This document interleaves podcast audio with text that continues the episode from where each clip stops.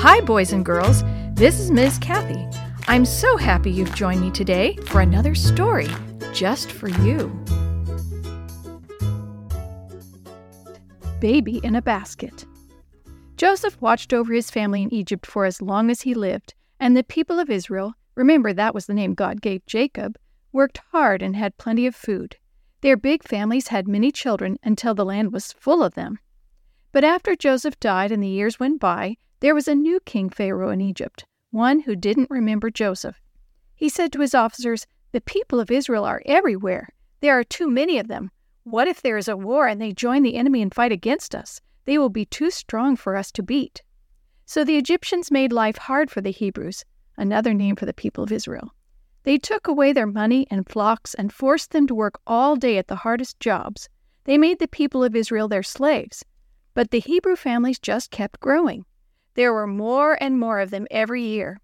Finally, Pharaoh said, I know how to keep their families from growing. Throw every Hebrew baby boy into the Nile River. He sent soldiers to make sure that every Hebrew baby boy was killed. One family, Amram and Jochebed and their children, Aaron and Miriam, had a new baby. It was a boy, but they didn't obey Pharaoh and throw him into the river. They hid him in their home for three months. But the older the baby got, the more noise he made when he was hungry or unhappy. Finally, they couldn't hide him any longer. They took a basket and covered it with black tar. This kept the water out so the basket would float. Then they put the baby in the basket and set it floating in the tall reeds near the edge of the river. His sister Miriam stayed nearby to watch him. Before long, the king's daughter and her servant girls came down to the river to wash. The princess saw the basket in the reeds. Go get that basket, she said to one of her servants. I want to see what's in it. When they opened the basket, the baby started crying.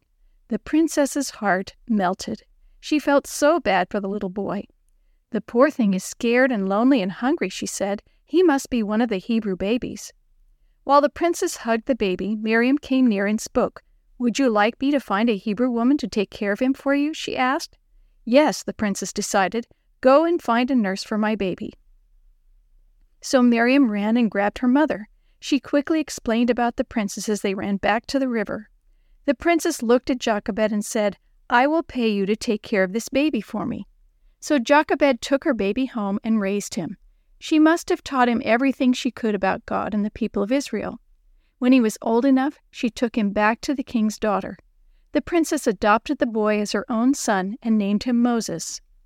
Moses' real mother and father had prayed that God would take care of their son, but they could never have imagined that God would make him one of the most powerful men in Egypt. When we ask God to take care of us, He will help us in ways we could never imagine.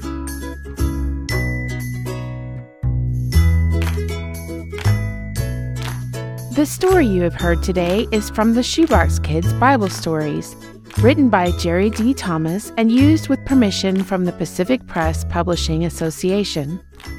If you're interested in any other books published by the Seventh day Adventist Church, please visit AdventistBookCenter.com or call 1 800 765 6955.